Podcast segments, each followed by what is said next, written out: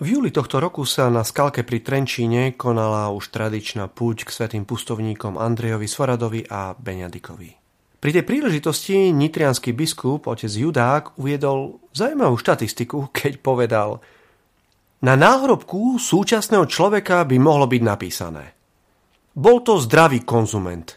Za života zhltol 12 200 filmov, 16 600 hudobných albumov, Prečítal 200 tisíc správ a videl 300 tisíc fotografií.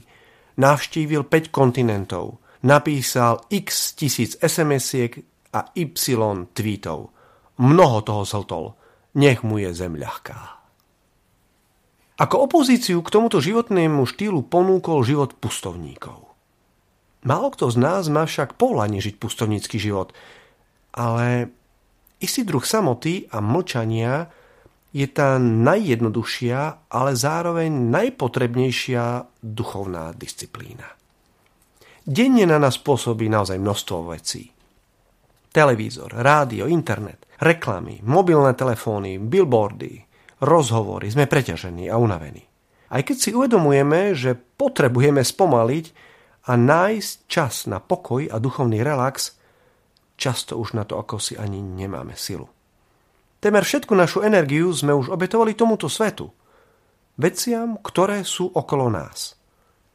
Je paradoxné, že síce žijeme v dobe, ktorá často hovorí o mentálnej hygiene, ale tak málo nás pozýva k akejsi vnútornej detoxikácii, aby sme použili aj moderný termín.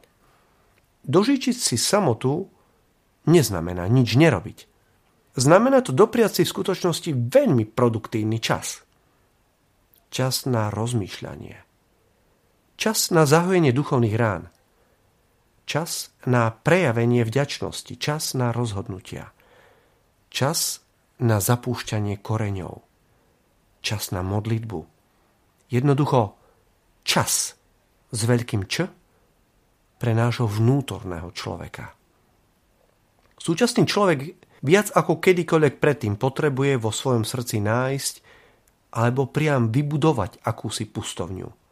Nie preto, aby utekal pred týmto svetom, ale preto, aby sa v nej ešte lepšie pripravil na život v tomto svete.